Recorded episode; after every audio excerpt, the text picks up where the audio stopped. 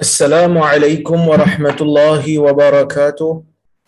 الحمد لله نحمده ونستعينه ونستغفره ونعوذ بالله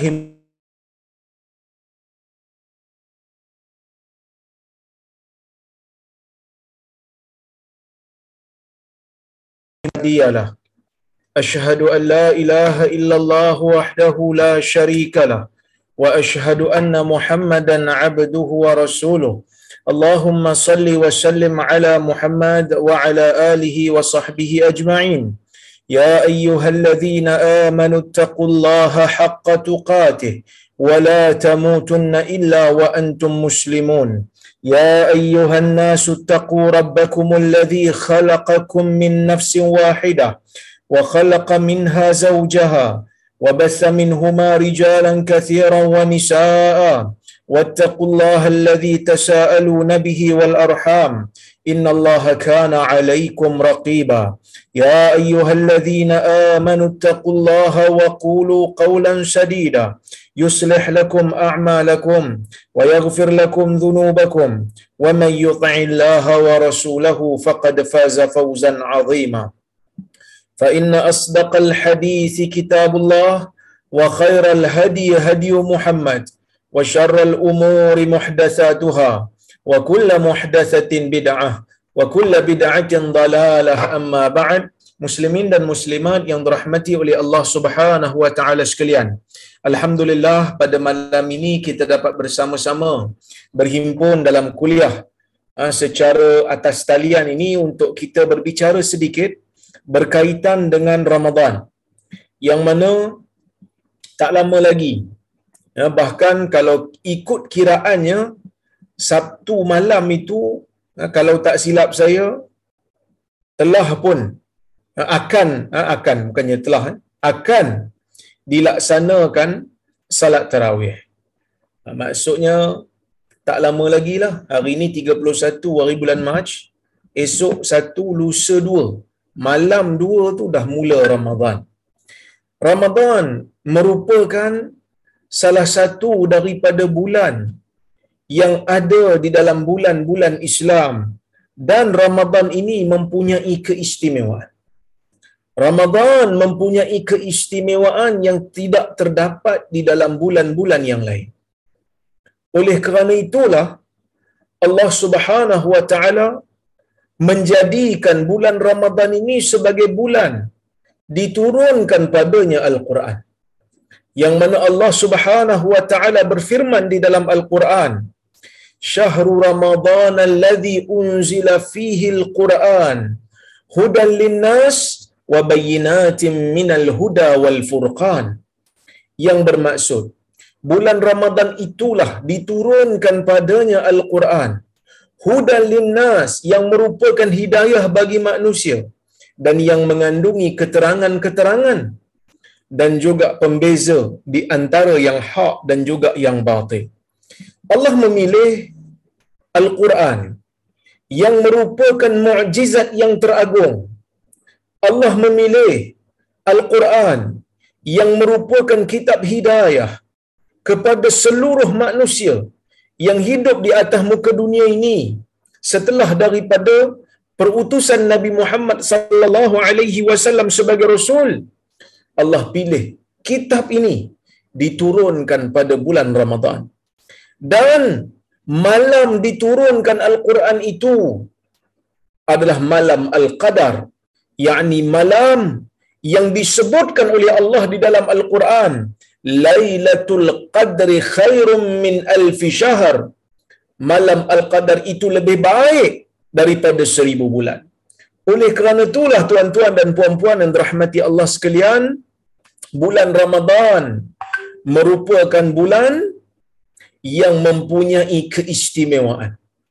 Yang mempunyai kelebihan menjadi sunnatullah menjadi satu ketetapan di sisi Allah sebahagian ibadah ada kalanya menjadi lebih pahalanya berbanding ibadah yang lain mengikut kepada situasi yang tertentu. Ada kalanya ibadah itu diberikan kelebihan dari sudut pahalanya bergantung kepada kadar keikhlasan. Oleh itulah Nabi sallallahu alaihi wasallam menyebutkan di dalam hadis yang tuan-tuan sendiri biasa dengar, "Man kanat hijratuhu ila Allah wa rasulih, fa hijratuhu ila Allah wa rasulih." Wa man kanat hijratuhu lidunya yusibuha aw imra'atin yankihuha fa hijratuhu ila ma hajara ilaihi yang bermaksud sesiapa yang hijrahnya kerana Allah dan Rasul maka hijrahnya itu akan dihitung berdasarkan kepada niatnya iaitu Allah dan Rasul. Sesiapa yang hijrahnya kerana dunia yang dia inginkan ataupun kerana perempuan yang dia ingin nikahi maka hijrahnya itu bergantung kepada apa yang dia niatkan. Para ulama berbahas tentang isu niat yang bercampur-campur. Tetapi mereka mengatakan selagi mana niat itu utamanya kerana Allah utamanya kerana ikhlas untuk mendapatkan habuan pahala daripada Allah maka seseorang itu dikira dan dianggap mendapat pahala. Cuma kadar pahala itu berbeza. Sesiapa yang niatnya ataupun ikhlasnya itu 100% kerana Allah pahalanya tidaklah sama dengan orang yang niatnya itu 70% kerana Allah mana lagi 30% itu adalah untuk mendapatkan ha, kepentingan ataupun habuan dunia. Maka kadar balasan ataupun kadar pahala yang Allah Taala sediakan untuk orang-orang yang beribadah ini tak sama bergantung kepada perbezaan niat ataupun kadar keikhlasan. Ada kalanya Allah Subhanahu wa taala menjadikan kelebihan tertentu itu tergantung dengan tempat di mana ia dilakukan. Sebagai contoh Allah Subhanahu wa taala menjadikan salat di Masjidil Haram mempunyai kelebihan yang tak sama dengan salat di masjid-masjid yang lain. Allah Azza wa Jal menjadikan orang yang bersalat di Masjid An-Nabawi kelebihannya tidak sama dengan orang yang salat di masjid selain daripada Masjid Haramain. Maka inilah kelebihan yang Allah Ta'ala tentukan yang mana perbezaan pahalanya itu bergantung kepada perbezaan tempat. Ada kalanya perbezaan pahala itu diletakkan ataupun ditetapkan oleh Allah berdasarkan kepada cara ia dilaksanakan. Oleh kerana itu, salat berjamaah pahalanya lebih berbanding salat bersendirian. Ada kalanya Allah Azza wa Jal menjadikan pahala bagi sesetengah ibadah itu lebih daripada pahala ibadah yang lain bergantung kepada kadar pengorbanan yang telah dilakukan ataupun kadar pengorbanan yang telah di yang telah di di di, di orang kata apa diluahkan demi untuk melaksanakan ibadah tersebut. Oleh kerana itulah kita melihat Nabi sallallahu alaihi wasallam menyebutkan dalam sebuah hadis. Kata Nabi, al-ibadatu fil haraj ka hijratin ilai. Orang yang berhijrah dalam keadaan al-ibadah sorry, al-ibadah fil haraj. Orang yang beribadah ketika mana keadaan kacau bilau ketika mana keadaan sudah tidak tenteram orang dah tak peduli pada agama tiba-tiba ada orang beribadah di sana maka ibadah itu eh, maka ibadah itu akan dikira seolah-olah orang yang melakukannya itu berhijrah kepada Nabi sallallahu alaihi wasallam. Dan di antara sunnatullah juga ketetapan Allah taala juga kelebihan pahala itu berbeza dari sudut masa ia dilakukan. Ya. Masa sesuatu ibadat itu dilakukan juga ada kalanya bergantung kepada masa. Yakni sebagai contoh orang yang beribadah pada 10 malam yang terakhir di bulan Ramadan akan dapat kelebihan yang tak sama dengan bulan-bulan yang lain. Orang yang beribadah pada malam Al-Qadar, maka pahalanya juga tidak sama dengan orang yang beribadah di ah, pada malam-malam yang lain. Oleh kerana itulah ah, kita kena rebut kelebihan yang ada di dalam bulan Ramadan ini. Kerana bulan Ramadan merupakan pesta ibadah bagi orang-orang yang beriman. Oleh kerana itu tuan-tuan, golongan salafus salih eh, golongan salafus salih mereka sangat-sangat menunggu akan kehadiran bulan Ramadan ni. Ha, mereka tunggu sungguh. Jadi, mereka ini akan berdoa kepada Allah sentiasa supaya Allah Azza wa Jal memberikan kesempatan dan rezeki untuk kita dapat pengampunan di bulan Ramadan. Bahkan ada sebahagian riwayat menyebutkan bila sampai saja bulan Ramadan, futihat abwabul jannah wa ghulqat abwabun nar wa sufidatis syayatin. Apabila datangnya bulan Ramadan, hadis riwayat Abu Hurairah. Idza jaa Ramadan, apabila datangnya bulan Ramadan, futihat abwabul jannah. Akan dibuka pintu-pintu syurga wa ghulqat abwabun nar akan ditutup pintu-pintu neraka. Wa sufidati syayatin dan akan dibelenggu syaitan. Baik. Nabi sallallahu alaihi wasallam mengatakan idza jaa ramadan apabila datangnya ramadan. Hadis ini menjadi bukti bagi pendapat ulama yang mengatakan kita dibenarkan untuk menyebut Ramadan itu dengan nama Ramadan tanpa kita meletakkan perkataan syahr ataupun bulan Ramadan. Kenapa saya kata begitu? Kerana di sana ada sebahagian ulama, minoriti ulama yang mengatakan kita ni tak boleh sebut Ramadan sahaja. Sebaliknya kena sebut syahrul Ramadan, bulan Ramadan. Ini sebahagian ulama. Sebab mereka bergantung kepada satu riwayat daripada Nabi sallallahu alaihi wasallam yang mengatakan Ramadan ini merupakan di antara nama-nama Allah. Tetapi pandangan ini tidak bersandarkan kepada riwayat yang sahih.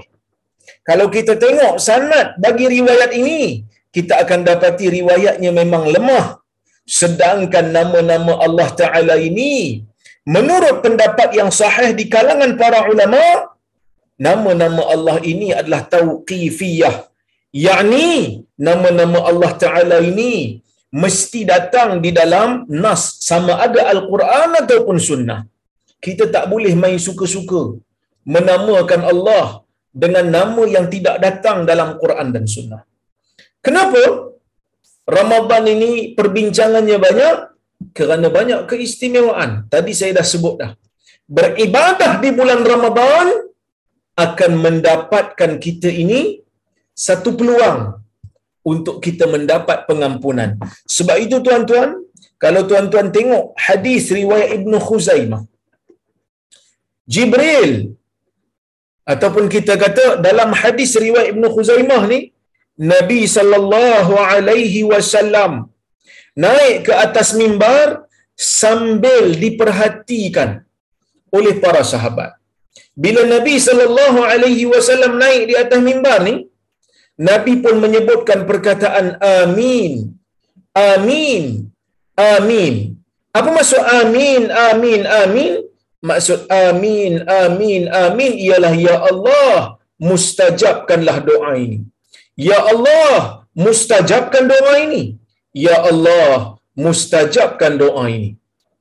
Jadi tuan-tuan, para sahabat ni bila dengar Nabi sallallahu alaihi wasallam menyebutkan ya Allah mustajabkanlah, ya Allah mustajabkanlah, ya Allah mustajabkanlah, para sahabat ni teringin nak bertanya Nabi sallallahu alaihi wasallam sebab mereka ni tak tahu kenapa Nabi sallallahu alaihi wasallam dok sebut amin amin amin bila selesai je Nabi sallallahu alaihi wasallam memberikan khutbah para sahabat bertanya Nabi tadi engkau sebut ya Rasulullah amin amin amin apa yang kau aminkan? Nabi sallallahu alaihi wasallam pun menjawab. Nabi mengatakan, ya Nabi sallallahu alaihi wasallam mengatakan, tadi Jibril datang kepadaku, lalu dia menyebutkan, malang bagi seorang hamba yang mana apabila datang kepada dia bulan Ramadan dan apabila fansalakha apabila Ramadan itu beredar falam yughfar lahu. Tetapi dia tidak diampunkan oleh Allah. Ramadan datang ke dia? Allah Taala bagi kelebihan untuk dia hidup dalam bulan Ramadan. Allah Taala bagi rezeki kat dia untuk ada dalam bulan Ramadan tapi dia ambil sambil lewu. Dia tidak dapatkan pengampunan daripada Allah dalam bulan Ramadan. Orang seperti ini kata Jibril adalah orang yang malang. Maka engkau sebutlah uh, engkau sebutlah wahai Muhammad amin. Maka nabi pun kata amin. Ya Allah mustajabkan. Dan malang bagi seorang hamba apabila adraka abawaihi indal kibar yang dapat hidup bersama dengan kedua ibu bapanya ketika mana ibu bapanya telah tua falam falam yudkhilahul jannah kedua ibu bapanya tidak menjadi penyebab kepada dia untuk masuk ke dalam syurga. Dia juga malang. Kau sebut amin wahai Muhammad. Maka Nabi SAW pun sebut amin. Kemudian Jibril berdoa lagi. Kata Jibril, malang bagi seorang hamba. Apabila datang kepada dia ah, sebutan namamu wahai Muhammad, tetapi dia tidak mahu berselawat ke atasmu. Engkau sebut amin wahai Muhammad. Maka Nabi SAW pun menyebut amin. Jadi, hadis ini menjadi satu bukti tuan-tuan. Dan puan-puan rahmati Allah sekalian, hadis ini menjadi satu bukti yang menunjukkan rugi dan malang bagi orang yang telah direzekikan untuk mendapat bulan Ramadan, untuk hidup dalam bulan Ramadan, tetapi bulan Ramadan tidak menjadi satu medan ataupun satu penyebab untuk seseorang itu mendapatkan keampunan. Dan jadi sebab itu dalam hadis yang saya baca tadi, hadis Abu Hurairah tadi, Nabi menyatakan dengan jelas, "Idza jaa Ramadan, apabila datang saja bulan Ramadan, futtihat abwabul jannah." Orang yang biasa belajar bahasa Arab, dia tahu terdapat perbezaan di antara futiha dan juga futtiha futiha dibuka. Futiha buka. Buka. Buka maksudnya perbuatan banyak kali buka. Menunjukkan kepada kita bahawasanya bulan ini memang bulan Allah Taala nak ampunkan manusia. Bulan ini merupakan bulan yang Allah Subhanahu Wa Taala nak cuci dosa manusia oleh kerana itulah kita tengok di dalam hadis Nabi sallallahu alaihi wasallam menyebutkan tentang penyucian dosa yang akan berlaku bagi mereka yang melakukan ibadah pada bulan Ramadan. Antaranya apa? Antaranya ialah hadis man sama ramadana imanan wa ihtisaba ghufira lahu ma taqaddama min dhanbi. Sesiapa yang berpuasa kerana keimanan dia kepada Allah dia puasa sebab apa? Sebab dia beriman kepada Allah. Dan dia mengharapkan pahala daripada Allah. Maka dia akan diampunkan dosanya yang telah lalu. Kemudian Nabi sallallahu alaihi wasallam menyebutkan, "Man qama Ramadana imanan wa ihtisaba." Sesiapa yang menghidupkan malam Ramadan kerana keimanan dia dan kerana mengharapkan pahala daripada Allah, ghufira lahu ma taqaddama min dhanbi akan diampunkan dosa-dosanya yang telah lalu. Tuan-tuan dan puan-puan yang dirahmati oleh Allah Subhanahu wa taala sekalian. Pengampunan dosa ni memang banyak. Oleh kerana itu Nabi SAW kata futihat abwabul jannah akan dibuka pintu syurga. Macam-macam ibadah yang disediakan di dalam bulan Ramadan. Antaranya yang saya sebutkan tadi puasa. Puasa adalah satu ibadah yang Allah Ta'ala syariatkan untuk dilaksanakan pada bulan Ramadan pada waktu siang bermula daripada terbit fajar sehingga terbenam matahari. Tak boleh makan, tak boleh minum, tak boleh syahwat. Allah Subhanahu wa taala menyebutkan perbuatan puasa ini yad'u ta'amahu wa syahwatahu min ajli. Seseorang itu meninggalkan makannya meninggalkan minumnya dan meninggalkan syahwatnya. Hanya semata-mata kerana Allah.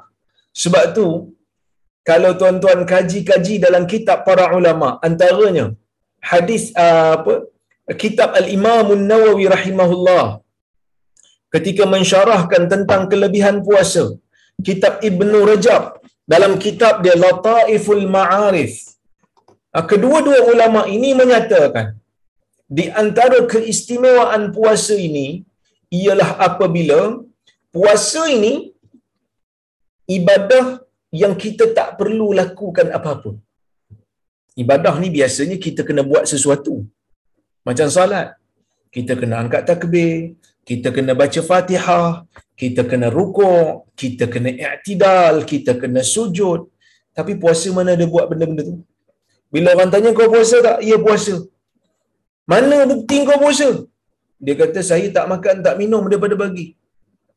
Oh maksudnya tak buat apa-apa lah. Ha, tak buat apa-apa yang boleh batalkan puasa. Tak buat apa-apa itu dianggap sebagai apa-apa di sisi Allah. Bahkan di dalam hadis riwayat Muslim, Allah Subhanahu wa taala menyebutkan dengan satu hadis yang sangat clear tentang kelebihan berpuasa, iaitu Allah taala menyebutkan kullu amal ibni adam lahu illa siyam fa innahu li wa ana ajzi bih. Setiap daripada amalan anak Adam ini setiap daripada amalan anak Adam ini adalah untuk dirinya kecuali puasa kerana puasa itu untuk aku. Wa ana ajzi bihi dan akulah yang akan memberikan ganjaran kepada orang yang berpuasa. Jadi tuan-tuan dan puan-puan rahmati Allah sekalian para ulama menyebutkan oleh kerana Allah yang nak bagi pahala pada orang yang puasa ni pahala puasa ni kira berganda tanpa hisap ya? Jadi itu yang pertama. Dibuka pintu syurga dengan adanya ibadah puasa.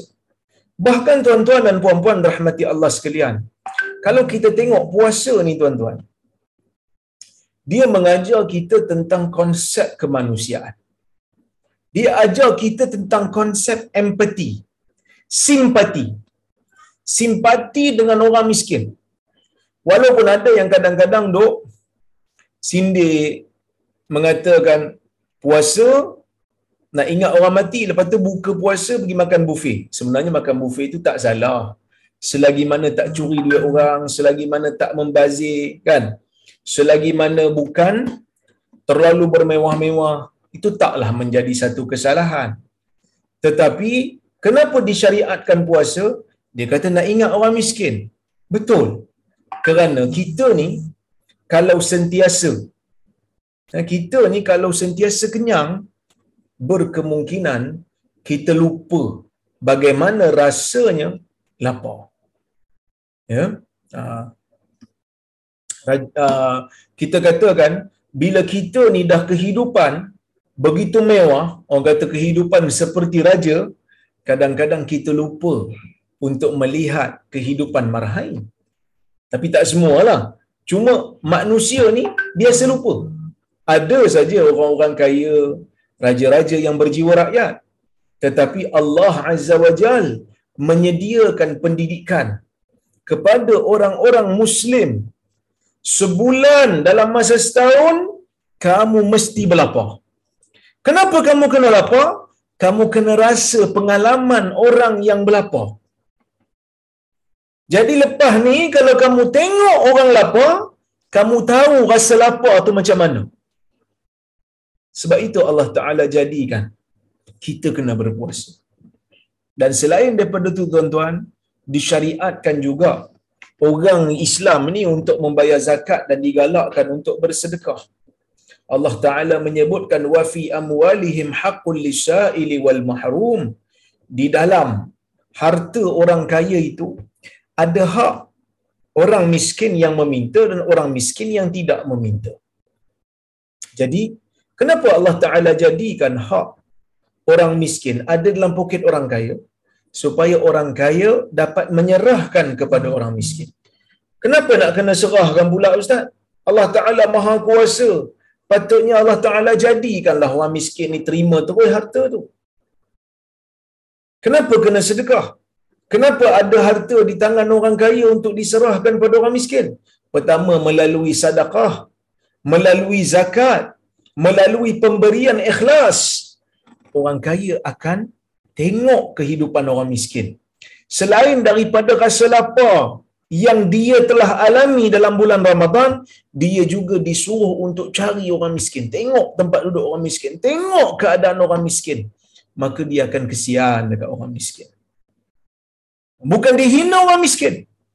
Sebab itu Nabi sallallahu alaihi wasallam menyebutkan dalam sebuah hadis riwayat Imam Al-Bukhari, Nabi kata hal tunsaruna wa turzaquna illa bi du'afaikum adakah kamu akan dibantu yakni akan diberikan kemenangan ataupun akan diberikan rezeki melainkan hanyalah disebabkan kerana orang-orang lemah yakni orang-orang miskin di kalangan kamu? Apa maksud nabi? Kalau tuan-tuan baca dalam kitab-kitab syarah hadis para ulama mengaitkan dengan kelebihan doa dan ibadat orang yang miskin kerana doa orang miskin ni doa yang ikhlas sebab dia dia sedang berharap kepada Allah dengan harapan yang tinggi. Dia tak ada tempat nak bergantung. Maka doa dia ikhlas. Doa dia betul-betul doa. Oleh kerana itulah para ulama mengatakan Allah Subhanahu wa taala mengkabulkan doa mereka ah, dengan memberikan rahmat disebabkan doa mereka lama-lama orang kaya pun mendapat limpahan itu disebabkan doa orang miskin tetapi di sana ada benda yang lebih yang kita kata lebih direct pada diri kita yang kadang-kadang kita tak sedar. Yang saya tulis pagi tadi. Yang kadang-kadang kita tak sedar. Baju yang kita pakai ni kapas daripada kapas daripada cotton. Kapas ni orang miskin pergi tanam. Orang miskin pergi kait, orang miskin pergi pintal. Okey-tokey ada duit buka kilang kain, orang miskin kerja dalam tu. Jadi kehidupan kita diuruskan banyak oleh orang miskin.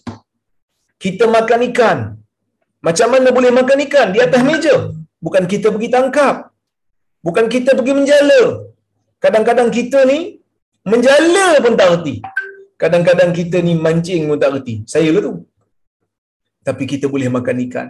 Sebab ada orang miskin adanya orang miskin yang Allah Ta'ala jadikan dia ni menjadi nelayan.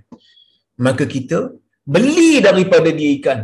Dia ambil duit kita dan diserahkan ikan pada kita. Kita boleh makan ikan. Ha? Jangan sebab itu jangan sombong sangat tuan-tuan. Ha? Sebab itu kita jangan sombong. Jadi puasa mengajar manusia untuk tidak sombong kepada orang miskin, tak pandang rendah kepada orang yang lapar, bahkan ada perasaan kesian. Ada perasaan kesian kepada orang yang berlapar kerana kita dah rasa dah penderitaan lapar. Ya, baik, itu yang pertama. Yang kedua, puasa ni pula mengajar kita berkenaan dengan kita melihat dunia ni sememangnya boleh untuk kita tak ambil kalau Tuhan tak bagi. Maksudnya, diajar kepada kita untuk tahan kehendak nafsu kita. Hebatnya bulan Ramadan ni tuan-tuan. Hebatnya bulan Ramadan ni. Bulan Ramadan datang aja, masuk aja fajar, orang yang ketagihan rokok, dia boleh tinggal merokok di siang hari. Bulan Ramadan dia boleh tinggal. Walaupun hari biasa dia payah nak tinggal, dia kata ustaz, memang saya ni betul-betul dah ketagihan rokok ni. Tapi bila masuk bulan Ramadan, dia usaha diri dia. Punyalah dia nak nak usaha supaya puasanya itu tidak batal. Maka dia dia berusaha dan dia berjaya. Kan? Ha, dia berjaya. Jadi, sepatutnya semangat yang sama itu dilakukan oleh kita untuk kita meninggalkan maksiat-maksiat yang lain ataupun syahwat-syahwat yang lain. Kita kawal dan kita kontrol. Kadang-kadang ada waktu-waktu ya, yang menjadikan diri kita ni seolah-olah macam terikut-ikut dengan bisikan syaitan dan jadikan bulan Ramadan sebagai bulan yang Allah Ta'ala latih kita untuk menjadi orang yang beriman. Antaranya apa dia? Antaranya Allah Ta'ala sebut sendiri dalam Quran. Ya ayyuhalladzina amanu kutiba alaikumus siyam kama kutiba alal ladzina min qablikum la'allakum tattaqun. Wahai orang-orang yang beriman, diwajibkan ke atas kamu berpuasa seperti mana kewajipan ini telah ditetapkan ke atas orang-orang sebelum kamu. Mudah-mudahan kamu bertakwa. Apa itu takwa? Takwa tu orang yang boleh kontrol diri dia sebelum ambil apa-apa. Sebelum ambil apa-apa, sebelum nak guna apa-apa, dia kontrol. Benda ni Tuhan bagi ke tak bagi? Tuhan tak bagi. Dia tinggalkan. Benda ni Tuhan bagi ke Tuhan tak bagi? Tuhan bagi dan dia ambil. Itulah orang yang bertakwa. Yakni orang yang sentiasa berhati-hati sebelum nak ambil sesuatu perkara yang ada dalam dunia. Itu yang pertama. Yang kedua tuan-tuan. Hmm? Puasa menjadikan diri kita ni sedikit kurang tenaga. Kita tak boleh nafi bila kita tak minum sepanjang siang di bulan Ramadan, tak makan sepanjang siang di bulan Ramadan, ha, jiwa kita ataupun diri kita akan menjadi sedikit lemah. Lemah ni akan melemahkan akan melemahkan nafsu dan akan mengurangkan bisikan syaitan. Jadi bila masuk bulan Ramadan, kejahatan tu akan berkurang. Sebab apa? Sebab orang berlapar di siang hari. Jadi tak ada terfikir nak buat benda jahat. Kerana manusia ni buat jahat bila? Bila terdesak satu, bila kenyang satu. Bila kenyang, bila berkuasa, ah, dan dia jadi jahat. Ya? Ah, bila kenyang, bila berpuasa, uh, sorry, bila berkuasa, bukan berpuasa, berkuasa, maka dia menjadi jahat. Kan? Maka dia jadi jadi jahat. Jadi, Allah Ta'ala ajar kita untuk kita melapar. Kerana bila lapar tak ada mood nak buat dosa. Kan? Ha, nak pergi karok pun tak tak larat. Tekak kering. Kan? Nak pergi uh, clubbing pun tak ada mood sebab tengah lapar. Jadi dia ajar kita. Kenapa aku tak makan ni? Kata, saya puasa. Jadi tak, tak, tak naklah pergi join kami ni. Tak perlu. Dia kata kan.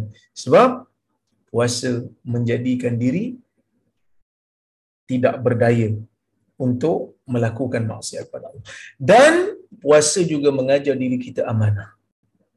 Puasa ajar diri amanah. Macam mana amanah? Amanahnya kita ni bila mana kita menjaga puasa kita daripada terbit fajar sampai terbenam matahari. Kita ada waktu-waktu dalam satu hari itu daripada terbit fajar sampai terbenam matahari. Ada waktu yang kita bersendirian. Umpamanya dalam toilet. Kan boleh tak kita bawa makanan dalam toilet makan seorang-seorang? Kalau ikut hukum akalnya bolehlah. Siapa nampak? Lepas tu mengaku kat orang saya masih puasa. Tapi kita tak buat perkara itu kerana kita tahu. Walaupun manusia lain tak nampak, tetapi kita sedar dan percaya bahawasanya Allah Subhanahu Wa Taala sentiasa melihat kita dan menghitung amalan kita.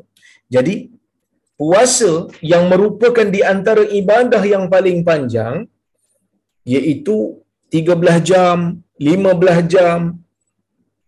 Ibadah yang paling panjang ini di antaralah kerana ada lagi ibadah panjang yang lain seperti ihram waktu haji tu. Panjang juga. Tapi puasa ni pun panjang. 13 jam. Ada negara 20 jam. Maka, ibadah yang panjang ini menjadikan ataupun mengajar, melatih diri kita ada perasaan muraqabah. Ada perasaan dikawal, dilihat oleh Allah Subhanahu Wa Taala. Jadi kalau orang masuk dalam elevator tu tiba-tiba ada CCTV eh ada CCTV ya dia kata nak korek hidung pun dia malu. Sebab apa? Sebab dia tahu CCTV tu merakam apa yang dia buat. Ya? Baik Kemudian tuan-tuan dan puan-puan rahmati Allah sekalian, puasa ni oleh kerana manusia banyak buat baik. Kan? Oleh kerana manusia ni banyak buat baik, maka manusia banyak beribadat, maka manusia pada waktu tu ya, tak terfikir nak buat benda jahat, jadi mereka akan bertolong-tolongan dalam perkara yang baik. Ini pentingnya environment kerajaan Islam, environment negara orang Islam untuk tidak dicemari dengan maksiat yang terbuka. Supaya environment kerajaan Islam, negara orang Islam penuh dengan ibadah, penuh dengan manfaat kepada umat, bukan penuh dengan maksiat. Nabi sallallahu alaihi wasallam cukup benci dengan orang yang yang membuka keaiban sendiri yang telah Allah Taala tutup. Dalam keadaan dia berbangga dengan maksiat yang dia lakukan. Ini merupakan salah satu daripada kesalahan besar di sisi agama. Jadi bila mana kita sembunyikan maksiat, maksiat tak disuruh untuk buat, tapi kalau dah terbuat, ya, kalau dah terbuat, maka jangan dihebahkan. Bila dah terbuat, jangan dihebahkan. Jadi, tuan-tuan dan puan rahmati Allah sekalian, environment orang Islam, suasana persekitaran negara Islam, bila datangnya Ramadan akan dipenuhi dengan ibadah. Bila dipenuhi dengan ibadah, orang tu baca Quran, orang ni sedekah, orang ni salat, orang ni witir, orang ni tarawih, orang ni tadarus, orang ni tadabbur. Jadi Quran itu, sunnah itu diamalkan dalam kehidupan insan bila sampai bulan Ramadan. Ada manusia bersedekah. Bila kita tengok nanti bulan puasa, insya-Allah ya jika diizinkan Tuhan Allah Taala hidupkan kita sehingga sampai bulan Ramadan, sampai bulan Ramadan kita akan melihat sedekah makin banyak. Sekarang ni trend sedekah tamar. Jadi banyak tamar tuan-tuan. Belum masuk bulan Ramadan orang dah mula bagi hadiah tamar supaya dapat dibuat makanan berbuka puasa bila kita nak berbuka nanti. Kan? Jadi manusia bertolong-tolong dalam perkara kebaikan. Sebab sebab mereka tahu bulan ni bulan baik. Mereka juga bergulumang dengan ibadah. Jadi nak jadikan jiwa pemurah, nak jadikan jiwa itu sentiasa cenderung ke arah kebaikan, kita kena ada semangat untuk buat baik dan kita juga kena ada ya persekitaran yang baik. Ya persekitaran yang yang baik. Baik. Kemudian tuan-tuan dan puan-puan rahmati Allah sekalian, ya. Uh, puasa mengajar kita untuk bersabar. Puasa ajar kita sabar. Sabar macam mana? Orang yang bangun pagi, tiba-tiba dia bangun dah sahur dah. Eh, sorry, dah subuh dah. Tak sempat nak sahur. Kalau dia makan memang batal puasa sebab dia dia dah azan dah. Kan? Apa dia buat? Tengok aja makanan. Aku dah sediakan makanan ni semalam. Kan? Tak sempat aku bahan kau. Tiba-tiba aku bangun, dah azan subuh dah rupanya. Sabar dia tuan-tuan. Dia tak makan ayam tu. Dia tak makan daging tu. Dia tak makan nasi yang ada atas pinggan tu. Hanya semata-mata kerana keimanan dia pada Allah. Dia boleh je dia fikir, alah apalah sangat. Aku bangun satu minit, tiga minit je lewat daripada subuh. Alang-alang je lah. Makanlah sikit. Sekarang ni lama lagi nak tunggu ni. Kan? Dia tak buat. Kerana dia sabar melaksanakan perintah Allah dan dia amanah. Seperti mana yang saya sebut tadi. Kan dia amanah terhadap uh, ibadah yang dilakukan kepada Allah. Itu yang kedua. Yang ketiga, puasa mengajar kita menepati masa uh, iaitu kita disuruh untuk menyegerakan waktu berbuka uh, dan melewatkan waktu sahur. Antara yang Nabi sallallahu alaihi wasallam ajar kita dalam sunnah iaitu la tazalu ummati bi khairin ma ajjalul fitr. Ha, umat aku sentiasa berada dalam kebaikan selagi mana mereka menyegerakan waktu ber, berbuka. Jadi oleh kerana itu tuan-tuan dan puan-puan rahmati Allah Subhanahu wa taala sekalian. Ini di antara faedah ataupun hikmah ataupun uh, sifat baik yang terkandung di dalam ibadat puasa. Oleh kerana itulah Allah Taala menyebutkan futihat abwabul jannah dibuka pintu pintu syurga. Itu belum cerita pasal tarawih lagi. Kan walaupun kadang-kadang kita dok bergaduh 8 ke 20, 8 ke 20, sebenarnya tak kisah tuan-tuan. Buatlah 8 ke 20 ke, yang penting salat dalam keadaan tenang, salat dalam keadaan adanya tertib dan tamak ninah, dan jangan bergaduh. Ini kadang-kadang bila masuk aja bulan Ramadan, solat terawihnya taklah banyak mana. Oh, dia duk bergaduh 8-20, duk maki orang, duk label orang, duk kutuk orang. Yang sebenarnya solat tarawih ini, ya, eh, yang sebenarnya bulan apa ni bulan puasa ini adanya salat tarawih dan salat tarawih ini kita boleh laksanakan berapa rakaat pun. Cuma para ulama berbincang. Eh, para ulama berbincang tentang uh, para ulama berbincang tentang manakah yang afdal. Adakah afdalnya 20 ataupun afdalnya 8 tapi mereka tidak berbeza pendapat mengatakan bahawasanya sesiapa yang salat sebahagian akan dapat pahala sebahagian. Kan? Siapa yang salat dua rakaat malam bulan Ramadan kerana tak mampu nak salat 20 dia dapatlah pahala dua rakaat tu. Siapa yang salat empat rakaat dia dapatlah pahala salat empat rakaat tu. Kan? Nah, dia tetap dapat pahala kerana salat tarawih ini adalah qiyam man qama ramadana imana wa ihtisaba ghufira lahu ma taqaddama min dhanbi sesiapa yang menghidupkan ya malam-malam Ramadan siapa yang menghidupkan malam-malam Ramadan akan di kerana keimanan dan mengharapkan pahala akan diampunkan dosanya yang telah telah lalu. Jadi oleh kerana itu tuan-tuan dan puan-puan rahmati Allah Subhanahu wa taala sekalian. Ini satu peluang yang Allah Subhanahu wa taala berikan kepada kita. Kadang-kadang kita ni kan bila sepanjang tahun selain pada Ramadan busy sibuk dengan dunia. Qiyamul lail pun kadang-kadang kita terlepas. Jadi bila masuk bulan Ramadan, hidupkan malam dengan ibadah. Hidupkan malam dengan qiyam, yakni dengan at-tarawih. Ha, jadi ini benda yang sangat penting dalam dalam uh, bulan Ramadan yang kita jangan terlepas. Kemudian Allah Subhanahu kemudian Nabi SAW menyebutkan wa ghulliqat abwabul jan abwabun nar. Ditutup pintu neraka. Bukan hanya dibuka pintu syurga kalau dibuka pintu syurga dibuka juga pintu neraka kita jadi susah hatilah juga.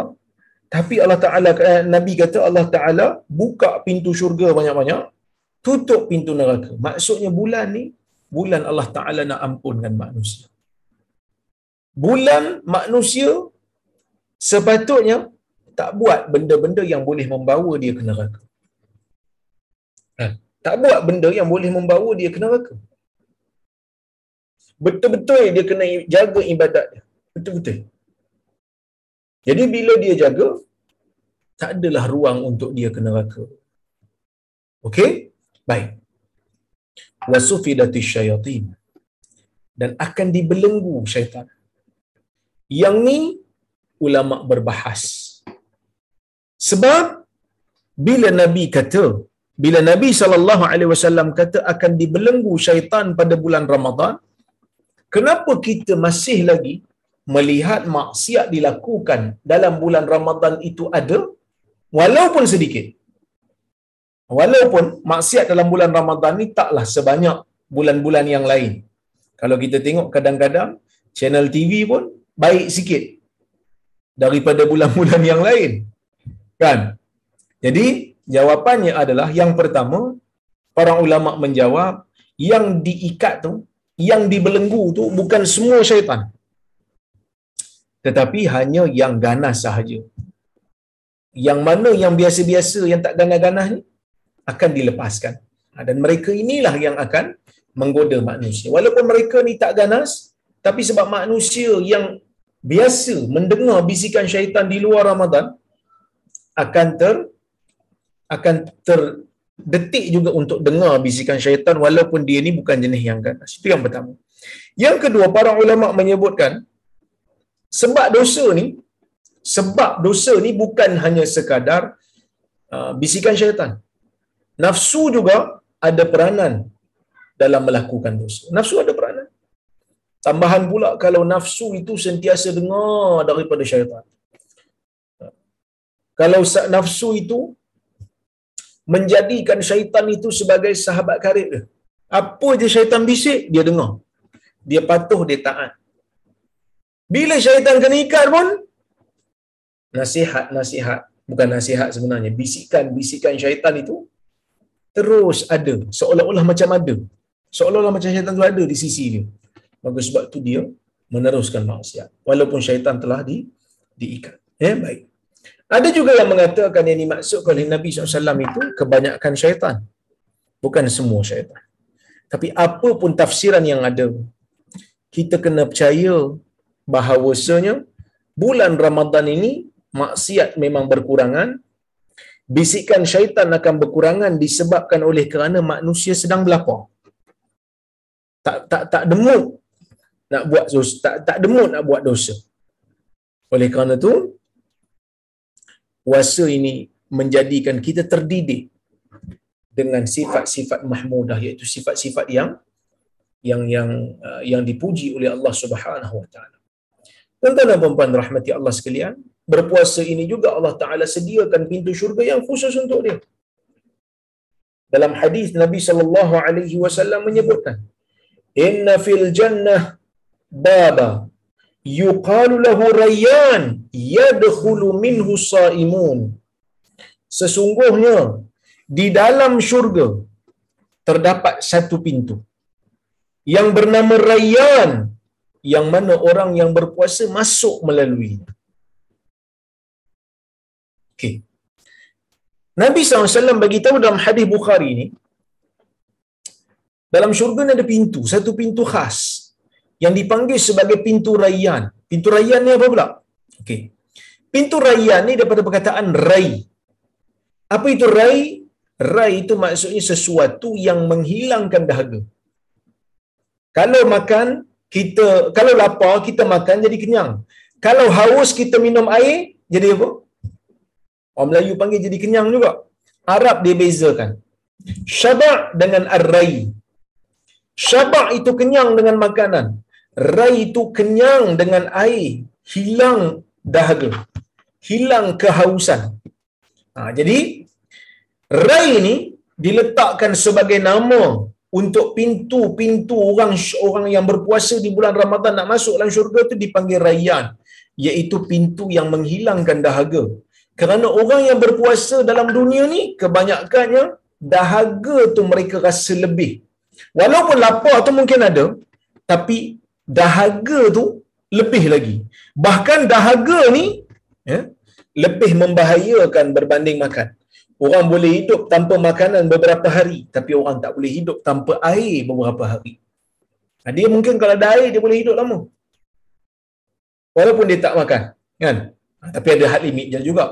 Cuma untuk minum, kita skip minum beberapa hari je, badan akan shut down. Ha, kerana badan kita memerlukan air. Ya? Baik.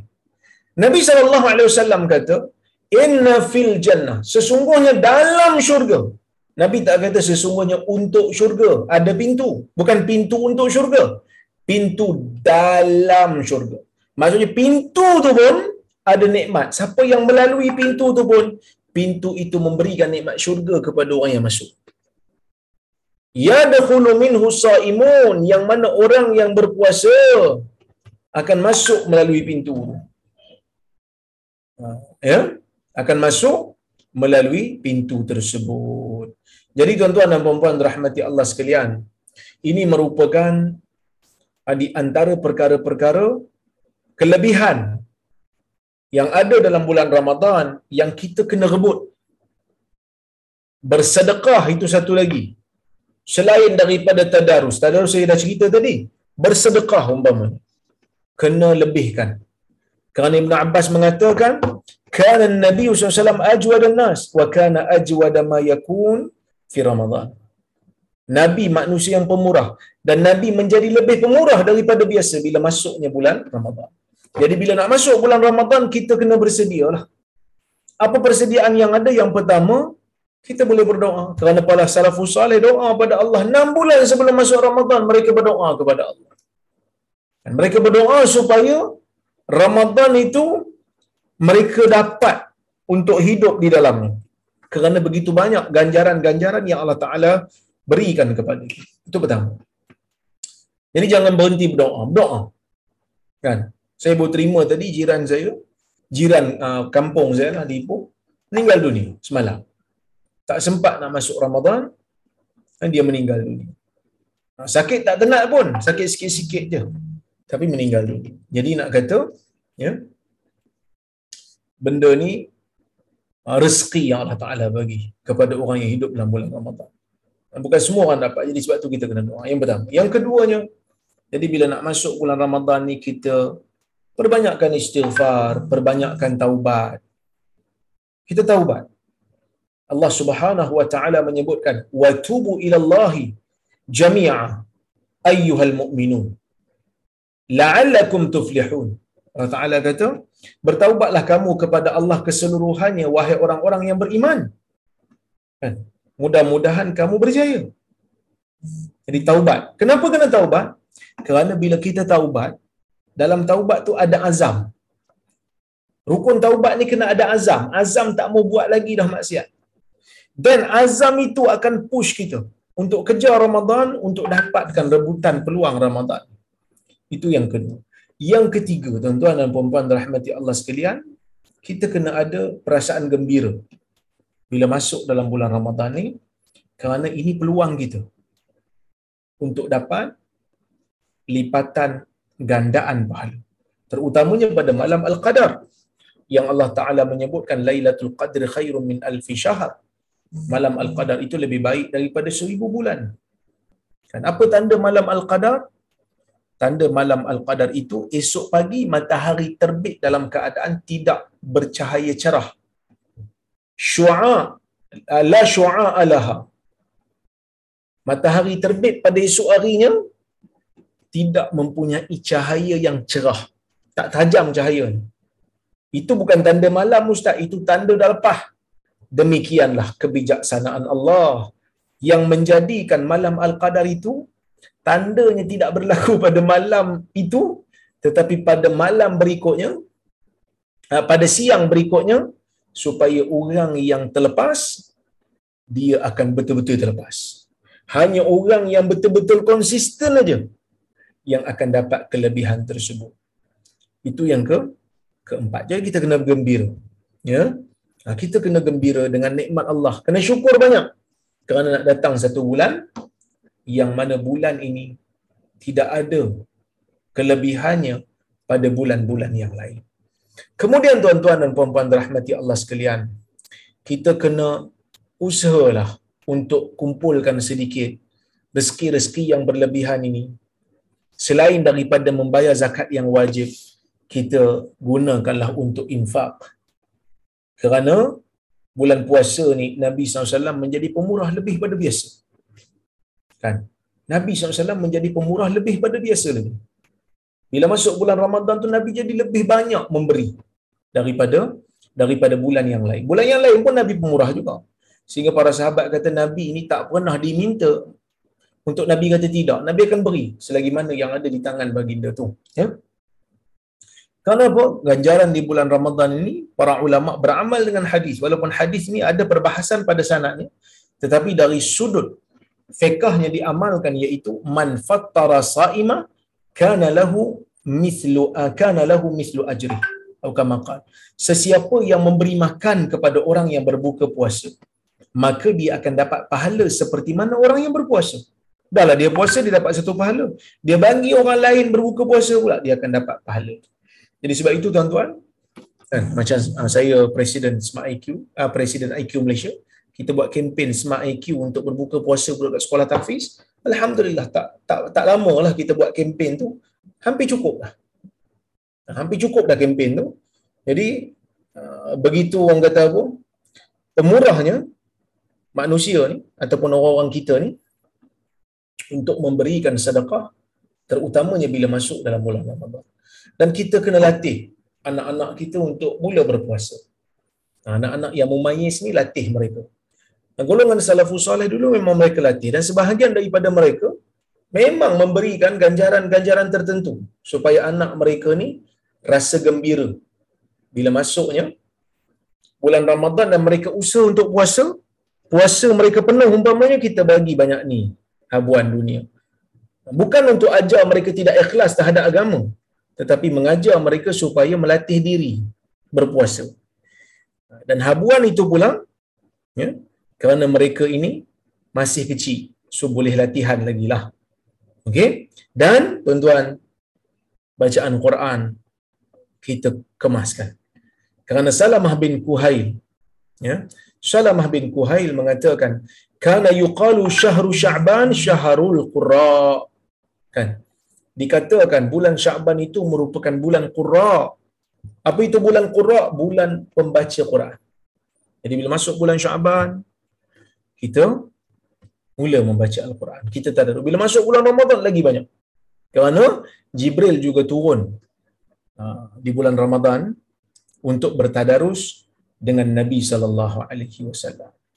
Jadi oleh kerana itu tuan-tuan dan puan golongan salafus saleh sangat-sangat gembira bila nak masuk ke dalam bulan Ramadan, pakej ibadah boleh kita katakan tidak pernah berhenti, tidak pernah tersekat. Sebab kalau pakej rangsangan bantuan kerajaan tu boleh kata kadang-kadang ada, kadang-kadang tak ada ikut bajet. Bonus pun mungkin ada, mungkin tak ada ikut bajet. Tapi bonus Allah dalam bulan Ramadan package rangsangan yang Allah Ta'ala beri untuk kita kuat beribadah di bulan Ramadan tidak pernah putus. Allah Ta'ala beri. Allah Ta'ala beri dan beri supaya kita terus konsisten. Keluar daripada bulan Ramadan, kita terus konsisten dengan ibadah yang ada, dengan semangat yang ada. Kita teruskan pula dengan puasa enam seperti mana sabda Nabi sallallahu alaihi wasallam man sama ramadhana imana wa ihtisaba ghufira lahu ma taqaddama min dhanbi. Sesiapa yang uh, sorry man sama ramadhana thumma atba'ahu sittan min syawal kana lahu kasiyamid dahar. Hadis riwayat bukhari. Sesiapa yang berpuasa di bulan Ramadan kemudian mengikutinya enam hari di bulan Syawal maka dia seolah-olah telah mendak seolah-olah telah berpuasa setahun penuh.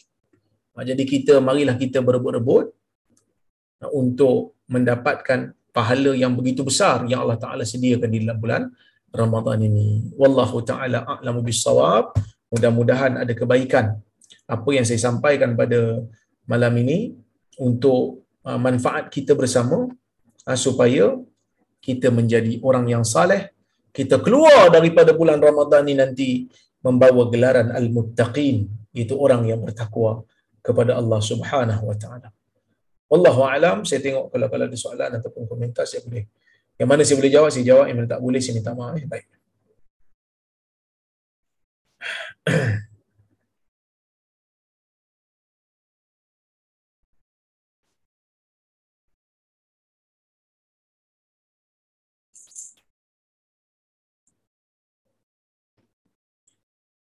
Assalamualaikum Assalamualaikum Ketika Ramadan syaitan diikat, jadi apakah perlu membaca bismillah sebelum makan kerana syaitan sudah tiada? Perlu. Perlu baca bismillah kerana bismillah ini bukan hanya untuk kita melarikan diri daripada syaitan tapi untuk mendapat keberkatan juga dalam setiap apa yang kita lakukan. Ini dahsyat soalan ni. Fikir banyak orang. Sampai bismillah pun tak nak baca. Oh, lain macam. Baik. Bacalah bismillah kerana kita nak dapat keberkatan.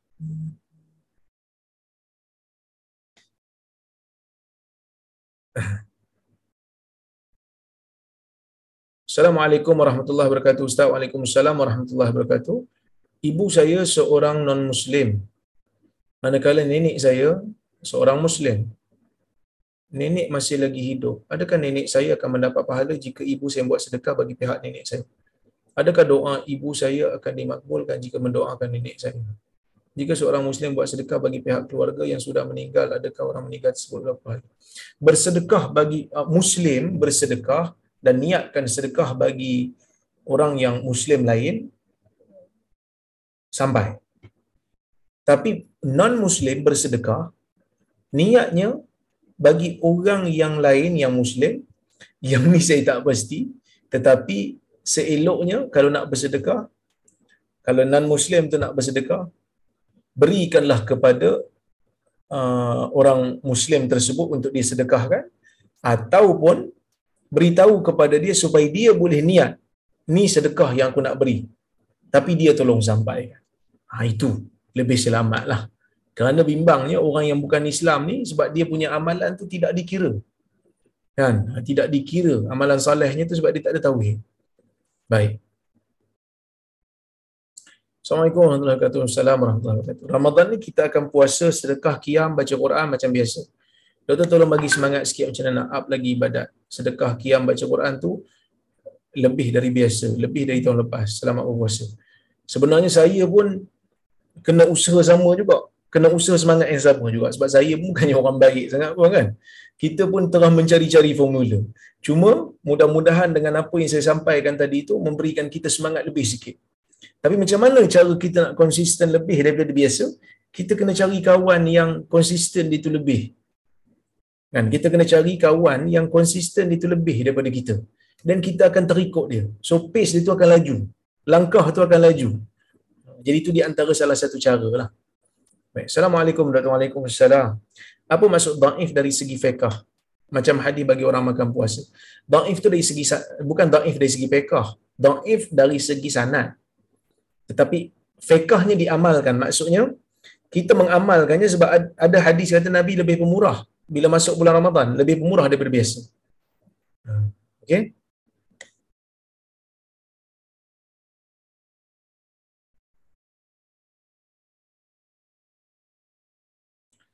Assalamualaikum Waalaikumsalam. Apa beza Qiyamul Lail dengan tahajud? Tahajud tu salah satu daripada salat yang ada dalam Qiyamul Lail.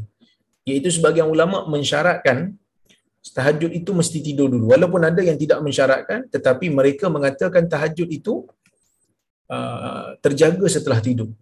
Tapi kalau dia tak tidur dulu, dia tetap dikira sebagai Qiyamul Lail.